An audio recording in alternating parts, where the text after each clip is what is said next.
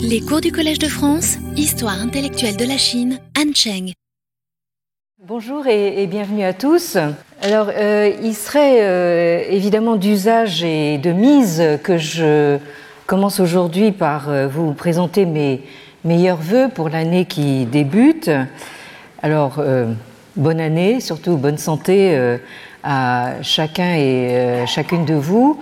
Euh, je tremble tous les jours euh, d'attraper la, grippe comme tous les gens qui m'entourent, me, qui donc euh, ne vous étonnez pas si un jour je, je ne suis plus là. Hein. mais à dire la vérité, je pense que vous partagez avec moi une certaine lassitude, une lassitude grandissante à trouver des causes de se réjouir euh, depuis que la pandémie de Covid-19 euh, s'est abattue sur nous, il y a maintenant euh, trois ans, on se souvient que cette pandémie est partie de Chine, de la ville de Wuhan, où des lanceurs d'alerte, comme le jeune docteur Li Wenliang, ont été immédiatement sommés de se taire et euh, certains de ces médecins, comme euh, le docteur Li Wenliang lui-même, sont euh, morts du Covid peu de temps après. Or, que voyons-nous aujourd'hui? Depuis que les dirigeants chinois, pour ne pas dire le seul et unique grand leader, ont décidé, au lendemain du 20e congrès du parti, qui a conforté ce grand leader dans sa suprématie ad vitam aeternam, euh, et en euh, semblant prendre prétexte des brèves manifestations de fin novembre qui ont été immédiatement réprimées contre les restrictions sanitaires. Donc ces dirigeants ont décidé, comme vous le savez, de lever brusquement, du jour au lendemain, ces restrictions en laissant euh, la population se débrouiller par elle-même. Hein, maintenant, le slogan, c'est euh, euh, devant la pandémie, chacun a sa responsabilité, hein. avec les conséquences que nous observons en ce moment. Donc, un véritable tsunami, hein, c'est un terme qui a été utilisé, euh, par des observateurs euh, extérieurs, un tsunami de contamination dans les grandes villes chinoises, euh, en attendant que le virus gagne les campagnes à l'occasion des rassemblements familiaux du Nouvel An chinois, c'est-à-dire dans une quinzaine de jours.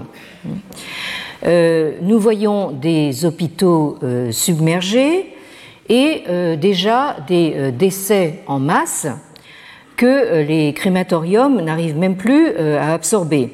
Hein. Donc nous avons l'impression, au fond, de revivre le cauchemar d'il y a trois ans, mais en pire. Alors je m'en excuse par avance, mais le cours d'aujourd'hui sera en grande partie sous le signe des pires fléaux destructeurs de euh, civilisation, de cette civilisation qui fait euh, l'objet de nos préoccupations, et on pourrait euh, intituler le cours d'aujourd'hui Guerre et peste.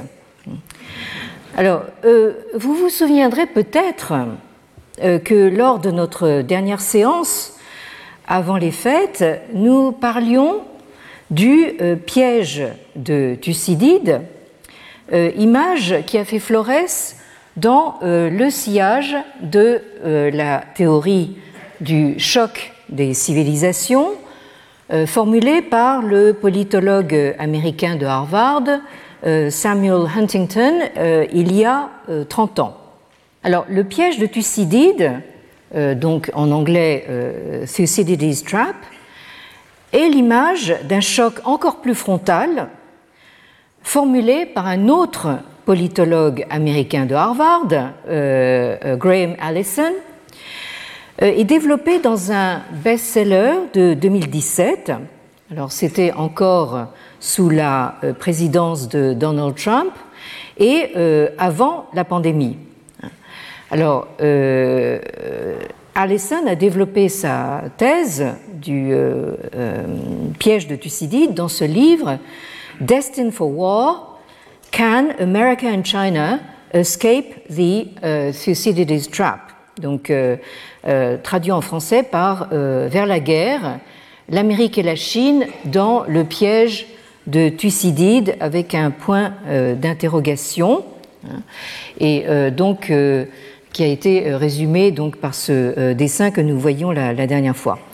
Alors, le résumé de cet ouvrage euh, le présente dans des termes chocs euh, qui constituent certes un argument de vente, entre, autres, mais des termes qui sont assez représentatifs de euh, la rhétorique musclée des analystes et des think tanks américains et qui a été depuis lors largement imité et, et, aussi largement surpassé par euh, leurs homologues chinois. Hein. Alors, euh, le résumé nous dit ceci. Hein. Euh, oui, là, les appels du Père Noël, c'est fini. Hein, bon. Donc, China and the United States are heading toward a war neither wants. C'est-à-dire donc la Chine et les États-Unis euh, sont, euh, sont, en train de se diriger vers une guerre que aucun euh, des deux parties, aucune des deux parties ne veut.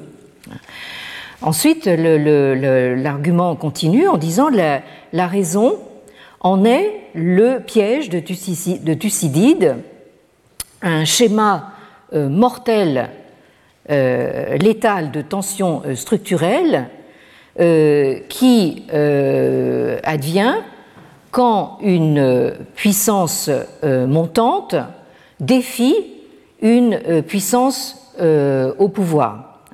Donc ici, il est fait allusion à Athènes défiant Sparte au 5e siècle avant l'ère chrétienne, il y a 2500 ans, et c'est une situation qui est reportée sur l'actualité, c'est-à-dire la Chine euh, défiant euh, les États-Unis aujourd'hui.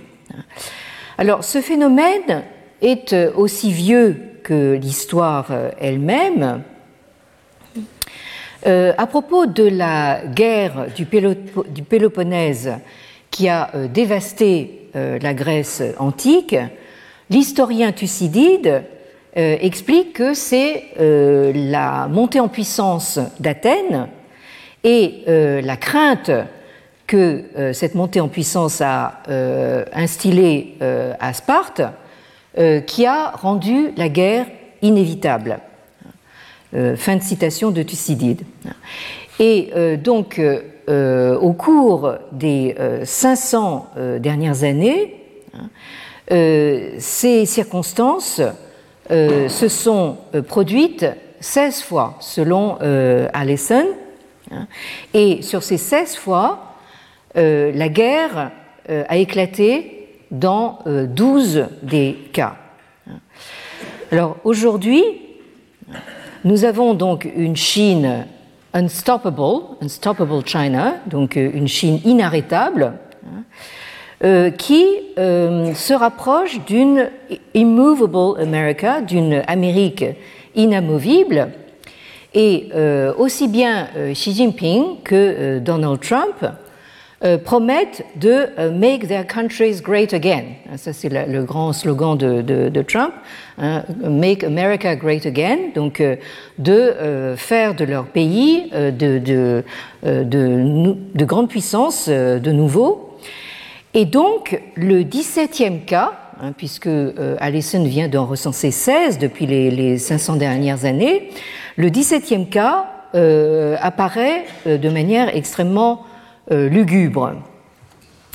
Alors, à moins que euh, la Chine euh, soit disposée à réduire ses ambitions, hein, ou à moins que Washington accepte de devenir numéro 2 dans le Pacifique, hein, n'importe quel événement, donc un conflit commercial, une cyberattaque ou un accident maritime, hein, peut euh, très vite euh, escalader, enfin, euh, donner dans l'escalade jusqu'à une guerre ouverte. Et donc, dans ce livre, le politologue Graham Allison explique que, en fait, ce, piège de Thucydide, c'est la meilleure façon d'envisager et de comprendre les relations entre la Chine et les États-Unis dans ce début de XXIe siècle. Et à travers des parallèles euh, historiques tout à fait troublants et des euh, scénarios de, guerre, il montre euh, à, quel point nous sommes proches du unthinkable, de l'impensable. Hein. Et pourtant, en même temps, il souligne que la guerre n'est pas inévitable. Donc, dans ce, faisant, Allison révèle, montre que euh, des puissances en conflit ont euh, réussi à préserver euh, la paix dans le passé. Hein, et il montre aussi quelles mesures pénibles les États-Unis et la Chine vont devoir prendre pour éviter euh, le désastre complet aujourd'hui. Donc là, nous avons un, livre, un livre choc qui est assez euh, pessimiste et qui est, tout à fait dans le, euh, sillage du choc des civilisations de, Huntington. Mais en fait, quand nous regardons ce qu'est le désastre aujourd'hui, c'est précisément ce que nous voyons se passer dans le monde actuel. À commencer par euh, la guerre euh, à nos portes en Ukraine et euh, la pandémie qui continue en Chine. Hein. Et ces deux événements trouvent un écho tout à fait troublant, hein, précisément dans l'histoire de la guerre du Péloponnèse de Thucydide. Hein. Alors, juste histoire enfin, de nous replonger dans nos études de, grec, qui date d'il y a un certain temps, euh, dans mon cas. Euh, euh, je, vous relis l'introduction de Thucydide dans la traduction de 1937 de Jean Voilquin. Hein. Nous sommes au livre 1, paragraphe 23. Le plus important parmi les événements qui précèdent fut la guerre contre les Mèdes, c'est-à-dire contre les, les armées de Xerxès. Elle eut néanmoins une solution rapide en deux combats sur mer et deux combats sur terre. Mais la longueur de la présente guerre, c'est-à-dire la guerre du Péloponnèse, fut considérable. Au cours de cette guerre, des malheurs fondirent sur la Grèce en une proportion jusque-là inconnue. Jamais tant de villes ne furent prises et détruites, les unes par les barbares, les autres par les Grecs, même en lutte les uns contre les autres, Quelques-unes furent prises et changèrent d'habitants. Jamais tant de gens ne furent exilés, jamais tant de meurtres, les uns causés par la guerre, les autres par les révolutions. Des malheurs dont on faisait le récit, mais qui n'étaient que bien rarement confirmés par les faits, devinrent croyables. Des tremblements de terre qui ravagèrent la plus grande partie de la terre et les plus violents qu'on eût vus. Des éclipses de soleil plus nombreuses que celles qu'on aurait enregistrées jusque-là parfois des sécheresses terribles, et par suite aussi des famines, et surtout cette terrible peste qui atteignit et fit périr une partie des Grecs. Tous ces maux, en même temps que la guerre, fondirent à la fois sur la Grèce. Elle commença quand Athéniens et Péloponnésiens rompirent la trêve de 30 ans qu'ils avaient conclue après la prise de Lebé. J'ai commencé par écrire, c'est Thucydide qui parle, donc j'ai commencé par écrire les causes de cette rupture et les différents qui la menèrent pour qu'un jour on ne se demande pas d'où vint, d'où provint une pareille guerre. Donc euh, Thucydide euh, écrit pour, euh, pour l'avenir. Hein, bon. La cause véritable, mais non avouée, en fut, à mon avis, la puissance à laquelle les Athéniens étaient parvenus et la crainte qu'ils inspiraient aux Lacédémoniens, c'est-à-dire aux habitants de Sparte, qui contraignirent ceux-ci à la guerre. Donc ça, c'est la fameuse phrase euh, reprise par euh, Graham Allison.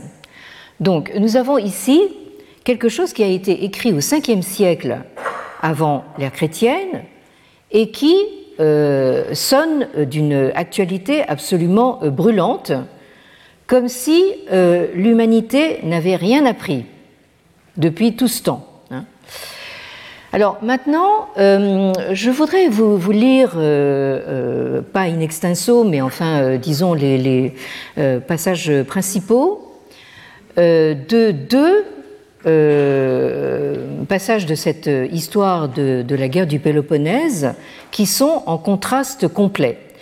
Vous avez d'abord au livre 2, euh, ça commence euh, au, chapitre, au paragraphe 35, l'oraison funèbre prononcée par Périclès dans l'hiver de l'an 431 avant notre ère, en hommage aux premiers guerriers euh, d'Athènes morts à la guerre.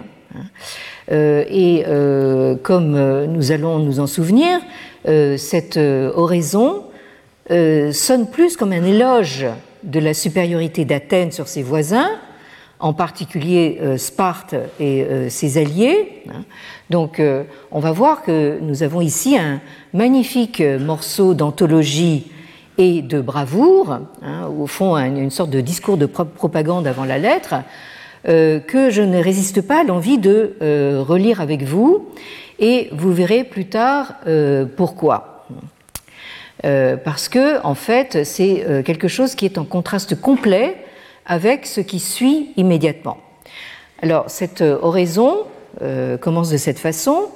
je commencerai donc par nos aïeux car il est juste et équitable, dans de telles circonstances, de leur faire l'hommage d'un souvenir. Cette contrée que sans interruption ont habité des gens de même race est passée de main en main jusqu'à ce jour en sauvegardant, grâce à leur valeur, sa liberté. Ils méritent des éloges, mais nos pères en méritent davantage encore. À l'héritage qu'ils avaient reçu, ils ont ajouté et nous ont légué au prix de mille labeurs la puissance que nous possédons.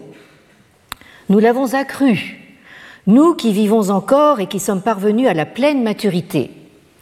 C'est nous qui avons mis la cité en état de se suffire à elle-même en tout dans la guerre comme dans la paix. Alors, euh, vous entendez euh, bien sûr un discours sur Athènes, mais euh, transposé sur la, sur la Chine actuelle. Les exploits guerriers qui nous ont permis d'acquérir ces avantages, l'ardeur avec laquelle nous-mêmes ou nos pères nous avons repoussé les attaques des barbares ou des Grecs, je ne veux pas m'y attarder. Vous les connaissez tous aussi, je les passerai sous silence. Mais la formation qui nous a permis d'arriver à ce résultat, la nature des institutions politiques et des mœurs qui nous ont valu ces avantages, voilà ce que je vous montrerai d'abord. Je continuerai par l'éloge de nos morts, car j'estime que dans les circonstances présentes, un pareil sujet est d'actualité et que la foule entière des citoyens et des étrangers peut en tirer un grand profit. Notre constitution politique n'a rien à envier aux lois qui régissent nos voisins. Alors quand, il dit voisins, hein, il, nomme personne, mais on, comprend bien qu'il s'agit de, de Sparte. Loin d'imiter les autres, nous donnons l'exemple à suivre.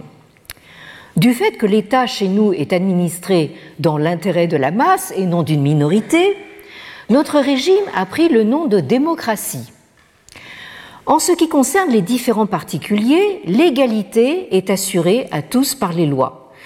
Mais en ce qui concerne la participation à la vie publique, chacun obtient la considération en raison de son mérite et la classe à laquelle il appartient importe moins que sa valeur personnelle. Enfin, nul n'est gêné par la pauvreté et par l'obscurité de sa condition sociale s'il peut rendre des services à la cité. La liberté est notre règle dans le gouvernement de la République et dans nos relations quotidiennes, la suspicion n'a aucune place. Nous ne nous irritons pas contre le voisin s'il agit à sa tête, Enfin, nous n'usons pas de ces humiliations qui, pour n'entraîner aucune perte matérielle, n'en sont pas moins douloureuses par le spectacle qu'elles donnent. La contrainte n'intervient pas dans nos relations particulières, une crainte salutaire nous retient de transgresser les lois de la République, Nous obéissons toujours aux magistrats et aux lois, et parmi celles-ci, surtout à celles qui assurent la défense des opprimés et qui, tout en n'étant pas codifiées, impriment à celui qui les viole un mépris universel. Donc là, évidemment, euh, tout ça c'est pour dire, nous autres Athéniens, euh, nous ne faisons pas comme nos voisins euh, de Sparte. En outre, pour dissiper tant de fatigue, nous avons ménagé à l'âme des délassements fort nombreux. Nous avons institué des jeux et des fêtes qui se succèdent d'un bout de l'année à l'autre, de merveilleux divertissements particuliers dont l'agrément journalier bannit la tristesse. L'importance de la cité y fait affluer toutes les ressources de la terre et nous jouissons aussi bien des productions de l'univers que de celles de notre pays. Donc euh, Athènes, un centre de, culture et cœur de la civilisation. En ce qui concerne la guerre, voici en quoi nous différons de nos adversaires. Notre ville est ouverte à tous. Jamais euh, nous nuisons de, euh, de, xénophobie pour écarter qui que ce soit euh, d'une connaissance ou d'un spectacle dont la révélation pourrait être profitable à nos ennemis. Nous fondons moins notre confiance sur les préparatifs et les ruses de guerre que sur notre propre courage au moment de l'action. En matière d'éducation, d'autres peuples, entendez Sparte évidemment, par un entraînement pénible, accoutume les enfants dès le tout jeune âge au courage viril. Hein, ça, c'est l'image, euh, on pourrait dire, stéréotypée du Spartiate. Hein. Mais nous, malgré notre genre de vie sans contrainte, nous affrontons avec autant de bravoure qu'eux des dangers semblables. Et enfin, nous savons concilier le goût du beau avec la simplicité et le goût des études avec l'énergie. Nous usons de la richesse pour l'action et non pour une vaine parade en parole. Chez nous, il n'est pas honteux d'avouer sa pauvreté. Il est bien davantage de ne pas chercher à l'éviter. Euh, curieusement, Confucius a dit la même chose. Hein. Bon. Euh, les mêmes hommes peuvent s'adonner à leurs affaires particulières et à celles de l'État. Les simples artisans peuvent entendre suffisamment les questions de politique. Voici donc en quoi nous nous distinguons. Nous savons à la fois apporter de l'audace et de la réflexion dans nos entreprises, les autres, l'ignorance les rend hardis, la réflexion indécis. En un mot, je l'affirme, notre cité dans son ensemble est l'école de la Grèce. Et à considérer les individus, le même homme sait plier son corps à toutes les circonstances avec une grâce et une souplesse extraordinaires. Et ce n'est pas là un, vain étalage de paroles commandé par les circonstances, mais la vérité même. La puissance que ces qualités nous ont permis d'acquérir vous l'indique, Athènes est la seule cité qui, à l'expérience, se montre supérieure à sa réputation. Elle est la seule qui ne laisse pas de rancune à ses ennemis pour les défaites qu'elle leur inflige, dit de mépris à ses sujets pour l'indignité de leur maître. Cette puissance est affirmée par d'importants témoignages et d'une façon éclatante à nos yeux et à ceux, à ceux de nos descendants. Ils nous vaudront euh, l'admiration sans que nous ayons besoin des éloges d'un Homère ou d'un autre poète épique capable de séduire momentanément, mais dont les fictions seront contredites par la réalité des faits. Nous avons forcé la terre et la mer entière à devenir accessibles à notre audace. Partout, nous avons laissé des monuments éternels des défaites infligées à nos ennemis et de nos victoires. Telle est la cité dont, avec raison, ces hommes n'ont pas voulu se laisser dépouiller et pour laquelle ils ont péri courageusement dans le combat. Pour sa défense, nos descendants consentiront à tout euh, souffrir. Alors Périclès poursuit son discours, euh, comme il l'a annoncé, en faisant l'éloge justement de ces guerriers tombés sur le champ d'honneur. Alors, ce qui est tout à fait euh, saisissant, c'est que le paragraphe qui suit immédiatement la fin de son discours, hein, ce discours qui est de bout en bout une sorte d'exercice d'auto-satisfaction, on pourrait dire, euh, la fin de son discours enchaîne directement sur le déclenchement de la peste à Athènes. Telles furent les funérailles, je, continue à citer Thucydide, telles furent les funérailles célébrées cet hiver, donc cet hiver de l'année 431. Avec lui finit la première année de la guerre. Dès le début de l'été, les Péloponnésiens et leurs alliés, avec les, et leurs alliés, avec les deux tiers de leurs troupes, comme la première fois, envahirent l'Attique. Et ils y campèrent et ravagèrent le pays. Il n'était que depuis quelques jours en Attique quand la maladie se déclara à Athènes. Elle s'était abattue, dit-on, auparavant en plusieurs, en plusieurs, endroits, notamment à Lemnos. Mais nulle part on ne se rappelait pareil fléau et des victimes si nombreuses. Les médecins étaient impuissants, car ils ignoraient au début la nature de la maladie. De plus, en contact plus étroit avec les malades, ils étaient plus particulièrement atteints. Toute science humaine était inefficace. En vain, on multipliait les supplications dans les temples. En vain, on avait recours aux oracles et à de semblables pratiques. Tout était inutile. Finalement, on y renonça, vaincu par le fléau. Le mal, dit-on, fit son apparition en Éthiopie, au-dessus de l'Égypte. Hein. donc ça n'a pas commencé chez nous. Hein. Euh, donc ça nous rappelle quelque chose à propos justement euh, du discours officiel chinois sur le début de la pandémie. Euh, ça ne venait pas de, Chine. Hein. Donc ici, c'est apparu en Éthiopie, au-dessus de l'Égypte. De là, il descendit en Égypte et en Libye et se répandit sur la majeure partie des territoires du roi il se déclara subitement à Athènes, et comme il fit au Pirée ses premières victimes, on colporta le bruit que les Pélopénésiens avaient empoisonné les puits. Donc euh, ça, c'est euh, l'ancêtre des fake news. Hein. bien.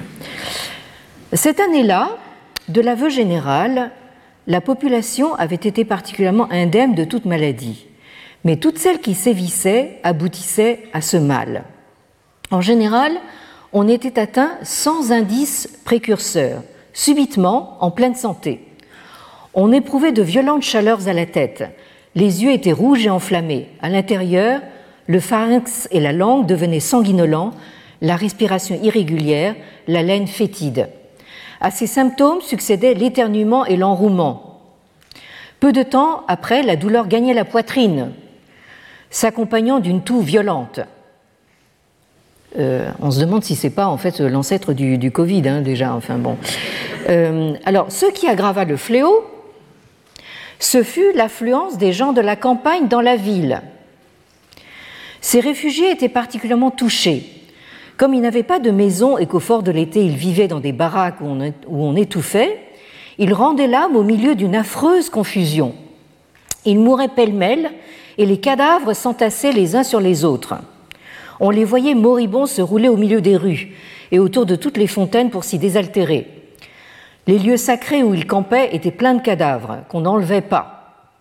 La violence du mal était telle qu'on ne savait plus que devenir et que l'on perdait tout respect de ce qui était divin et respectable. Toutes les coutumes auparavant en vigueur pour les sépultures furent bouleversées. On inhumait comme on pouvait. Beaucoup avaient recours à d'inconvenantes sépultures, aussi bien manquait-on des objets nécessaires depuis qu'on avait perdu tant de monde. Hein, c'est-à-dire qu'en fait, il reste plus assez de vivants pour, euh, euh, euh, justement disposer des cadavres. Les uns déposaient leurs morts sur des bûchers qui ne leur appartenaient pas, devançant ceux qui les avaient construits et y mettaient le feu. D'autres, sur un bûcher déjà allumé, jetaient leurs morts par-dessus les autres cadavres et s'enfuyaient. Hmm.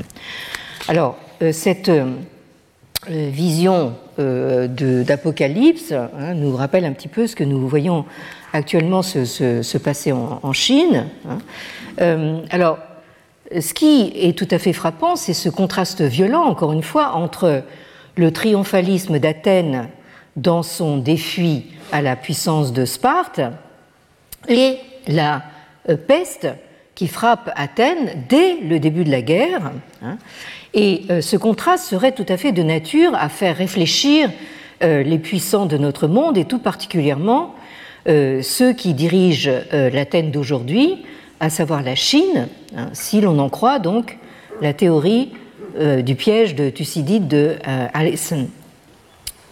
Donc précisément au moment où la Chine semblait inarrêtable, unstoppable, pour reprendre l'expression de Allison, et au moment où le grand leader avait décidé de jeter aux orties la stratégie du profil bas, entretenue par ses prédécesseurs depuis Deng Xiaoping, pour se lancer lui-même dans une hubris sans limite, la Chine s'est trouvée frappée euh, par une peste des temps modernes qu'elle s'est euh, d'abord vantée d'avoir su juguler par la contrainte et l'enfermement de sa population, mais qui est en train de lui revenir euh, tel un boomerang en pleine face avec les conséquences qu'on sait et que l'on devine pour l'avenir.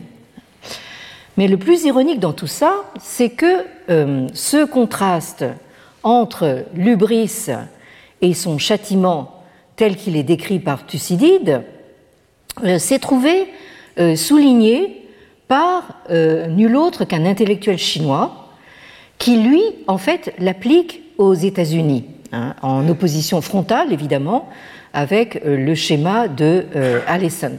Alors, cet, intellectuel très en vue, c'est ce monsieur hein, qui s'appelle Yang. Euh, alors ce monsieur euh, euh, a un parcours plutôt intéressant, mais tout en étant assez représentatif de sa génération.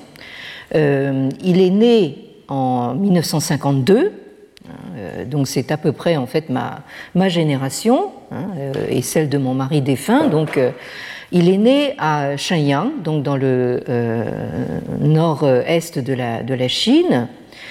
Euh, mais en fait, il, euh, a grandi euh, plutôt plus au sud, à Hangzhou.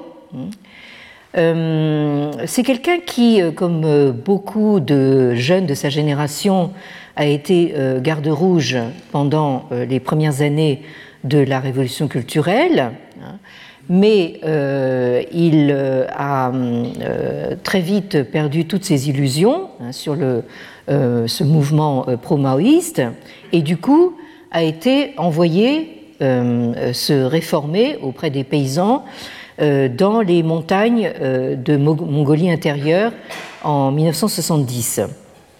Alors, après la, mort de Mao, donc après la, mort de Mao en 1976, de la même façon que, que, que mon mari, je le rappelais précédemment, oui, il a passé donc euh, les euh, examens pour euh, entrer à l'université, comme beaucoup de, sa génération, donc un petit peu sur le tard, et il a réussi à intégrer l'université du Heilongjiang, hein. bon, qui n'est pas une des plus grandes universités du pays, mais enfin, toujours est-il qu'il en est sorti avec un diplôme en 1982.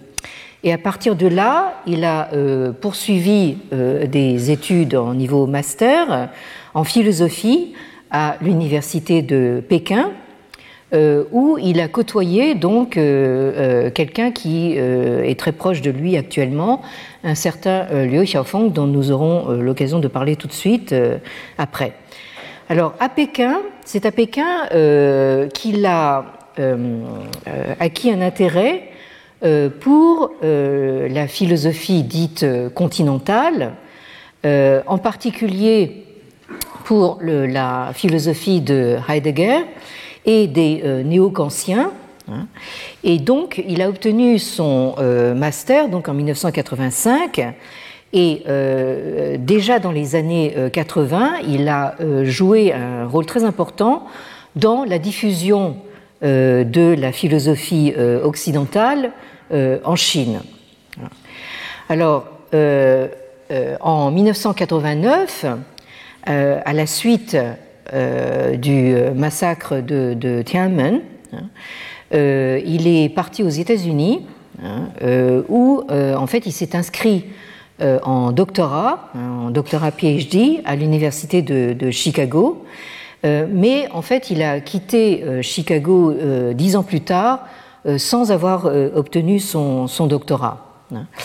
Euh, donc il est revenu en, Chine, ou plus exactement à, Hong Kong, où il a quand même obtenu un poste de professeur de philosophie politique, à l'université chinoise de Hong Kong, et de là, en fait, a repris pied sur le continent en devenant doyen du Collège des humanités de l'université Sun Yat-sen de Canton en 2009.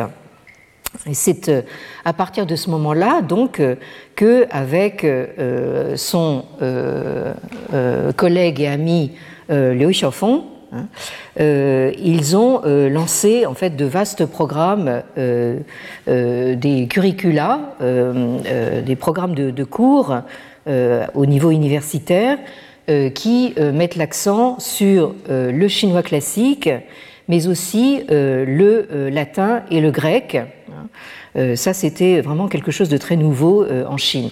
Alors, vous voyez donc euh, notre Kanyang au milieu entre son ami Liu Xiaofeng à sa droite, donc à, gauche de la photo, et à sa gauche, donc à droite de la photo, le poète Bei Dao. Alors c'est une, c'est une photo euh, qui date des années 1980. Vous les voyez tous les trois euh, encore de jeunes hommes dans leur... Euh, ils sont... Euh, est, un peu plus âgé, mais Liu Xiaofeng et Kai Yang sont, à peu près dans, dans, leur trentaine. Hein.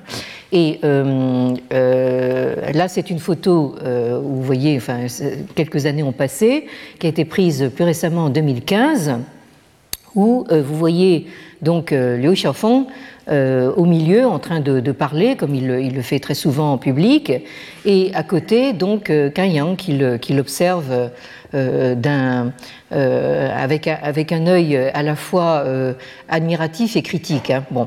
Alors, donc, Liu Xiaofeng, vous voyez, c'est une espèce de, force de la nature. Hein. Je, dois dire que je l'ai rencontré moi-même avant même que cette photo soit, prise, quand, quand, il était encore à, Canton à Guangzhou et, et c'est vraiment enfin quelqu'un qui, qui un véritable bourreau de travail et d'une énergie absolument il est, on a l'impression d'être en face d'un taureau, quoi. Enfin, donc, euh, donc là, c'est vraiment ces gens-là qui, euh, euh, animent véritablement en fait les, débats intellectuels en Chine aujourd'hui. Et je voudrais quand même vous montrer le, à qui nous devons ces photos. le traducteur américain Matthew Dean, qui a beaucoup contribué justement à euh, diffuser les, écrits de Kan Yang et de Liu Xiaofeng aux États-Unis. On va voir justement que euh, cet euh, intérêt tout à fait nouveau hein, pour les classiques grecs et latins en Chine hein, n'est pas tout à fait désintéressé. Alors, je fais référence maintenant à ce texte euh, qui euh, est en fait le, texte d'une conférence que euh, Yang a donnée euh, le 15 octobre 2021 hein, à l'université normale de Chine de l'Est hein, à Shanghai, hein, qui s'intitule donc Euh, c'est-à-dire donc euh, Thucydide et le euh, piège de Thucydide. Hein. Donc là, je pense que ce sera intéressant de voir le point de vue chinois sur justement cette idée du, piège de Thucydide. Alors, euh, a fait le déplacement à partir de Pékin, hein, puisqu'il dit que, en, introduction, que le contenu de cette conférence qu'il donne donc à, Shanghai. Et en fait, euh, le cours euh, final de conclusion d'un cours général euh, sur la civilisation de la Grèce ancienne qu'il donne à des étudiants de l'université Tsinghua de Pékin. Donc là, euh, vous avez en fait quelque chose d'intéressant. Donc euh, le, centre qui se, déplace un petit peu vers la périphérie, hein, c'est-à-dire vous avez toujours cette rivalité euh, non plus entre Athènes et Sparte, mais entre, entre Pékin et Shanghai.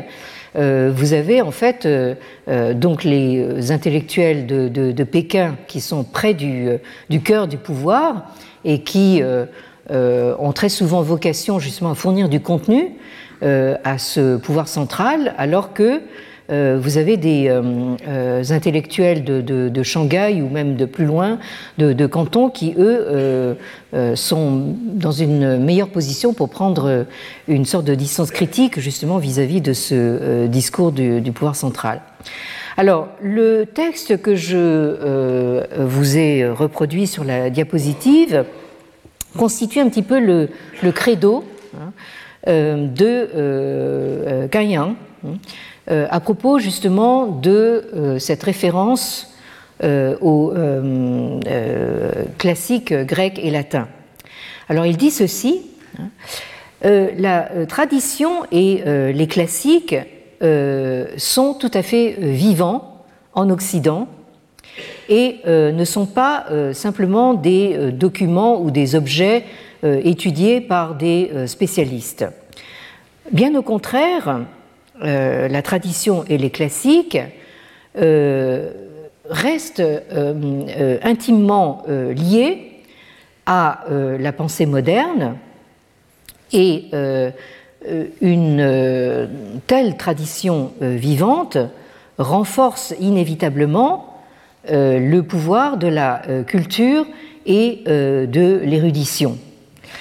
En comparaison, notre tradition et nos classiques chinois, hein, du moins euh, jusqu'à maintenant, hein, euh, ne sont pas euh, encore actifs, hein, ne sont pas encore vivants dans nos cœurs et nos esprits, mais ils constituent beaucoup plus simplement des, des, objets et du matériau d'étude pour des, un petit nombre d'experts.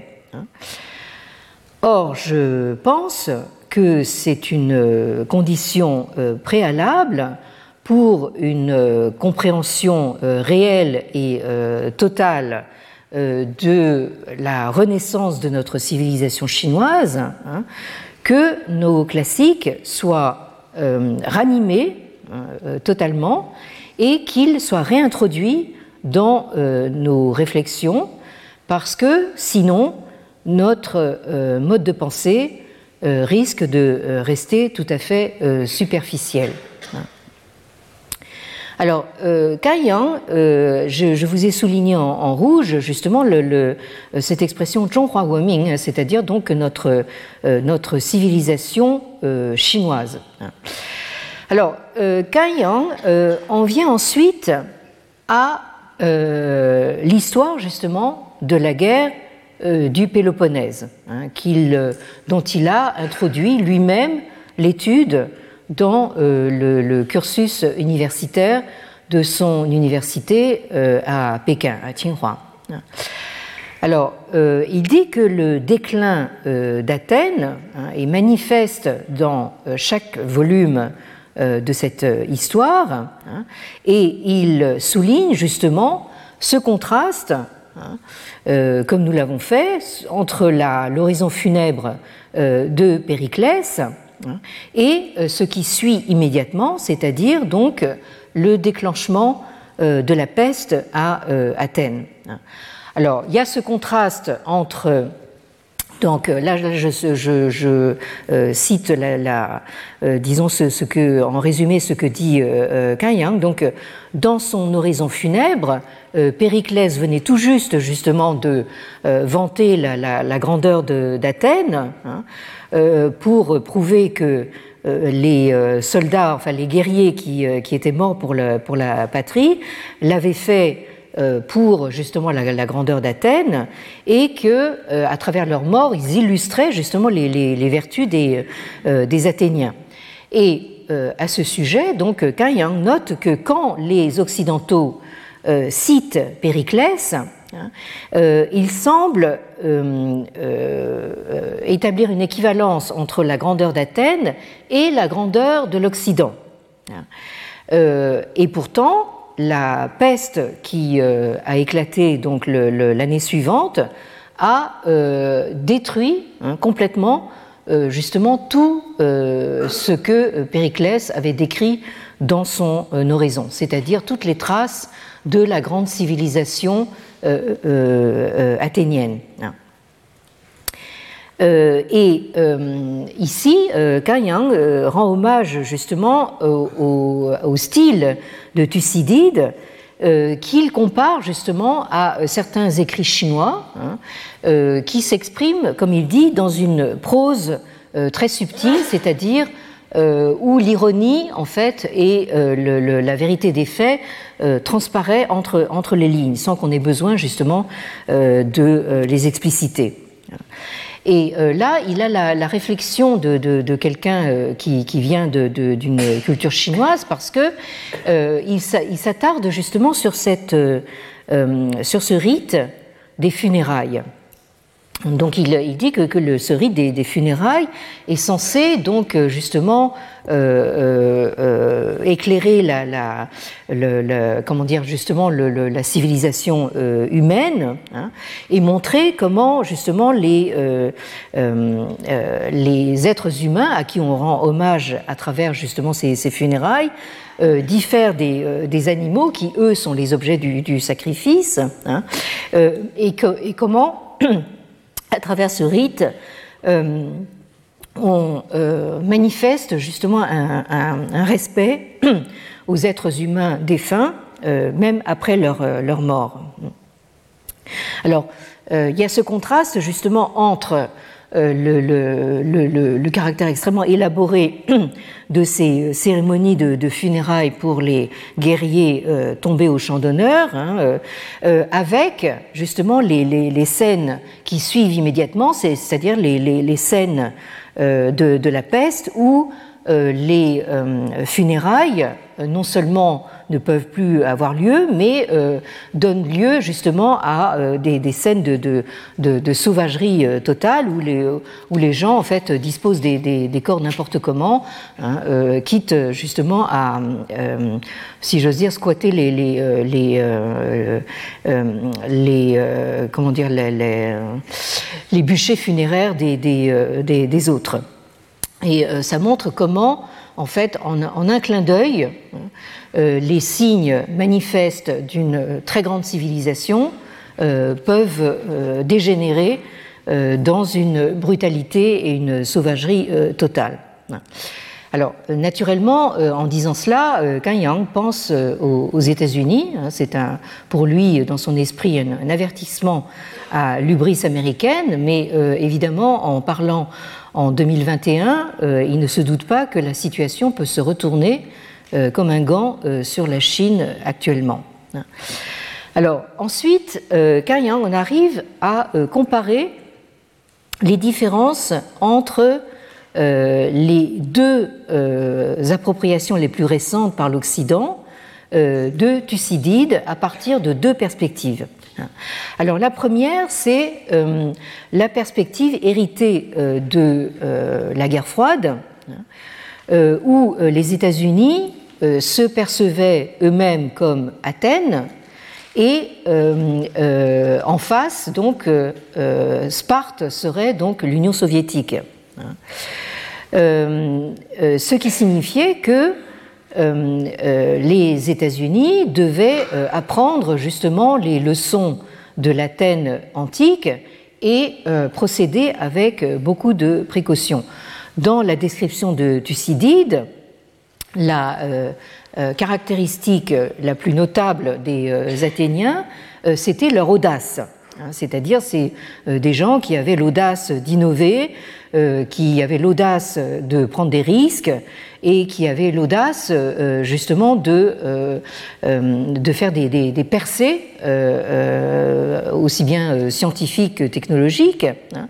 Mais le problème, dit Gaïan, était que les Athéniens euh, ne savait pas où était euh, euh, la modération et que tout était fait dans l'excès.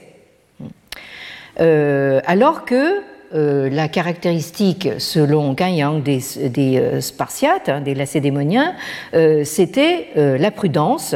Hein, c'était des, gens extrêmement réticents à, la décision, à l'action, et euh, qui euh, justement en fait prenait des décisions euh, après mûre réflexion. Et pendant la guerre froide, les États-Unis auraient dû apprendre justement cette leçon de restriction, de, lubris, pour éviter de répéter les erreurs d'Athènes. Et en conclusion, hein, nous dit, hein, et c'est ça qui, nous intéresse ici, il nous dit ceci, donc je, traduis, donc le, livre de Allison, donc sur le piège de Thucydide, se conclut finalement sur la même note que le Clash of Civilizations, c'est même cité en anglais dans dans le texte, sur la même note que le euh, choc des civilisations de euh, Huntington. Et euh, nous dit ceci, j'ai toujours pensé que le choc des civilisations est le seul ouvrage occidental à avoir prophétisé avec exactitude le XXIe siècle. Si vous prenez Rawls et Habermas, hein, euh, ce sont deux euh, penseurs qui sont restés euh, coincés dans leur XXe siècle, hein, en imaginant que l'humanité tout entière allait suivre le même chemin que l'Occident, hein, et sans jamais consacrer une seule pensée à la Chine. Et ici, Yang rend hommage à Huntington pour avoir justement été le seul, selon lui, à euh, euh, inclure justement la Chine euh, dans son schéma et dit que, Huntington a vu ce que Rawls et Habermas n'ont pas vu. Hein.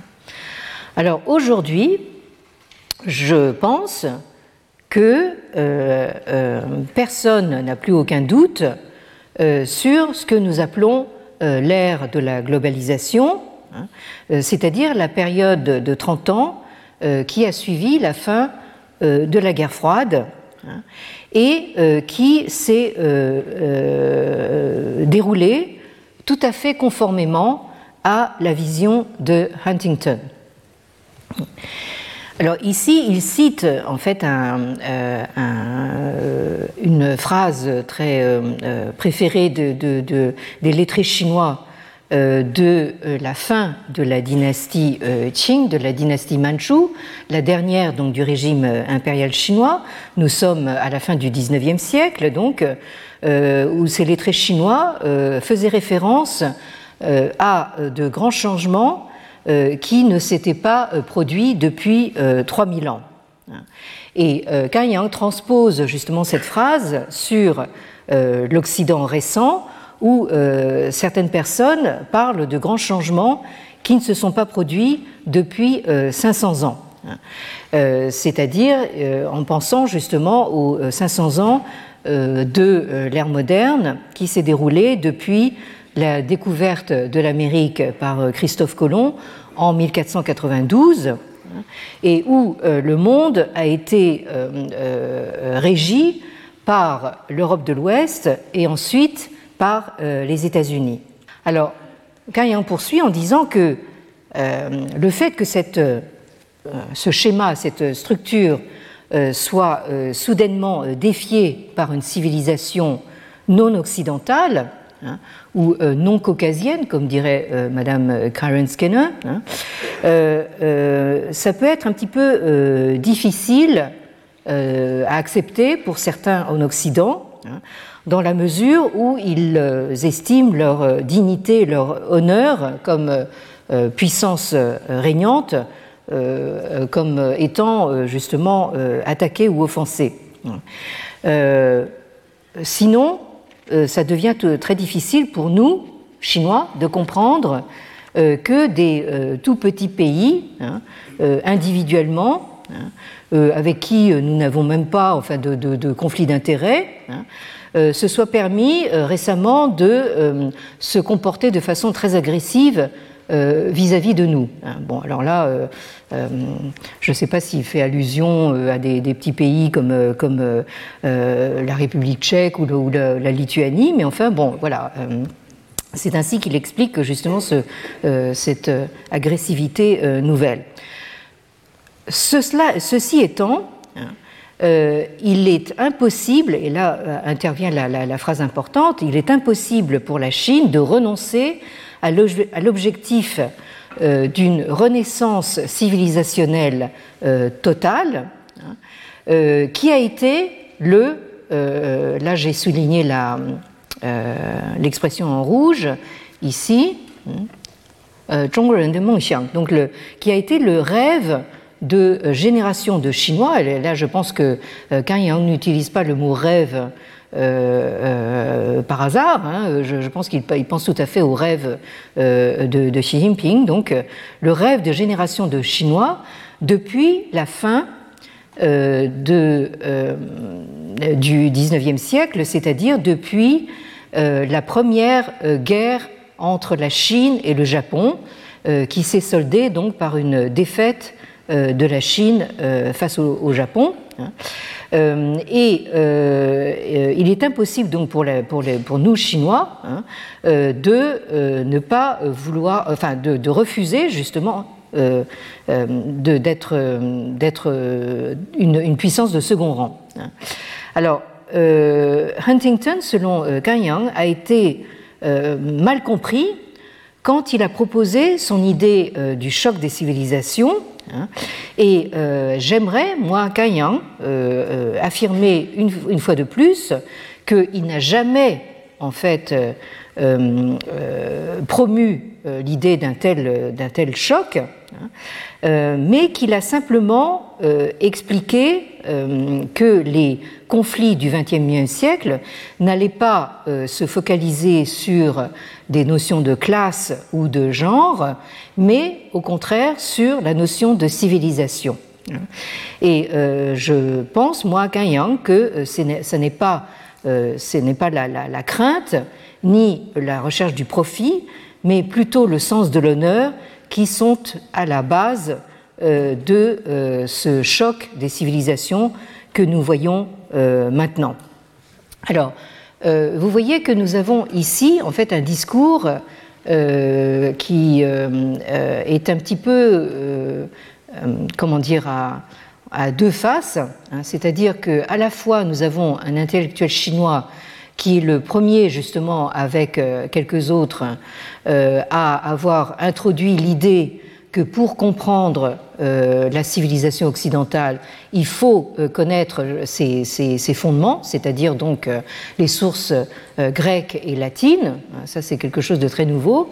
Et en même temps, c'est quelqu'un qui tient un discours qui reprend des thématiques du grand leader euh, et qui euh, sonne de façon euh, très nationaliste.